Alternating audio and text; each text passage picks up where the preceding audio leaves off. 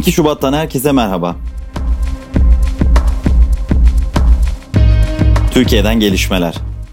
Cumhurbaşkanı Recep Tayyip Erdoğan Bakanlar Kurulu toplantısının ardından açıklamalarda bulundu. Yeni bir anayasayı tartışma vakti geldi.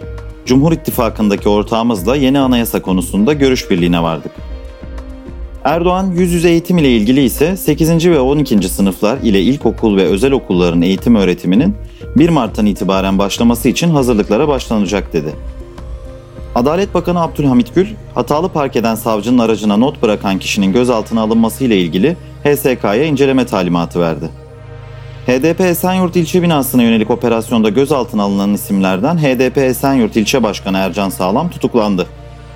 Cumhurbaşkanı kararıyla Amasya, Bolu ve Trabzon'da bulunan toplam 15 yaylanın yayla statüsü kaldırıldı.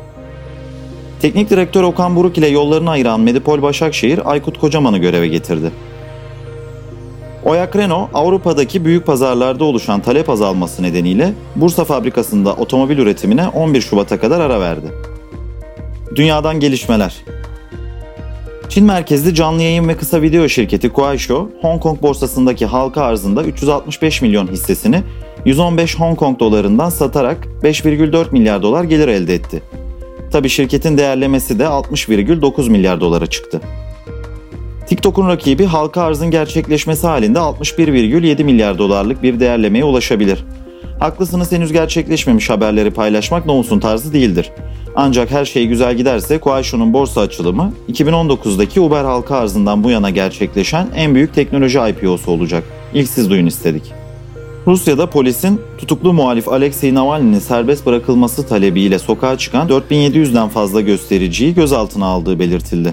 Tutuklananlar arasında Navalny'nin eşi Yulia Navalnayan'ın da olduğu belirtildi. Sibirya'dan başkent Moskova'ya 50 şehirde protestolar düzenleniyor.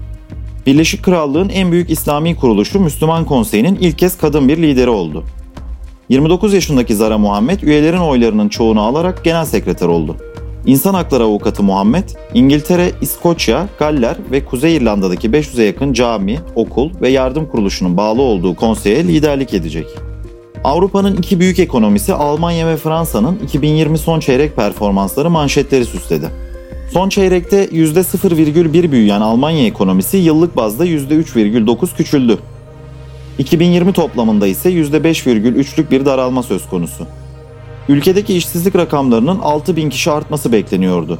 Aksine işsizlik 41 bin kişi azaldı. Fransa'da ise 4. çeyrekte %1,3'lük bir küçülme söz konusu. Ülke ekonomisi yıllık bazda ise %5 daraldı. Tabi 2020 genelinde küçülme %8,3'ü buldu.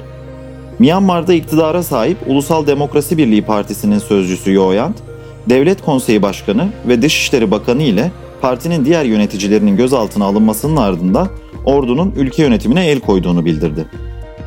Birleşmiş Milletler Genel Sekreteri Antonio Guterres, Myanmar'da ordunun yönetime el koymasını ve sivil hükümet yetkililerinin tutuklanmasını güçlü bir şekilde kınadı. Beyaz Saray sözcüsü ise ABD'nin Myanmar'daki darbe sürecinden endişe duyduğunu ve Myanmar'ın demokratik kurumlarını güçlü bir şekilde desteklemeye devam ettiğini açıkladı. Novus'la gelişmeleri dinlediniz. Hoşçakalın.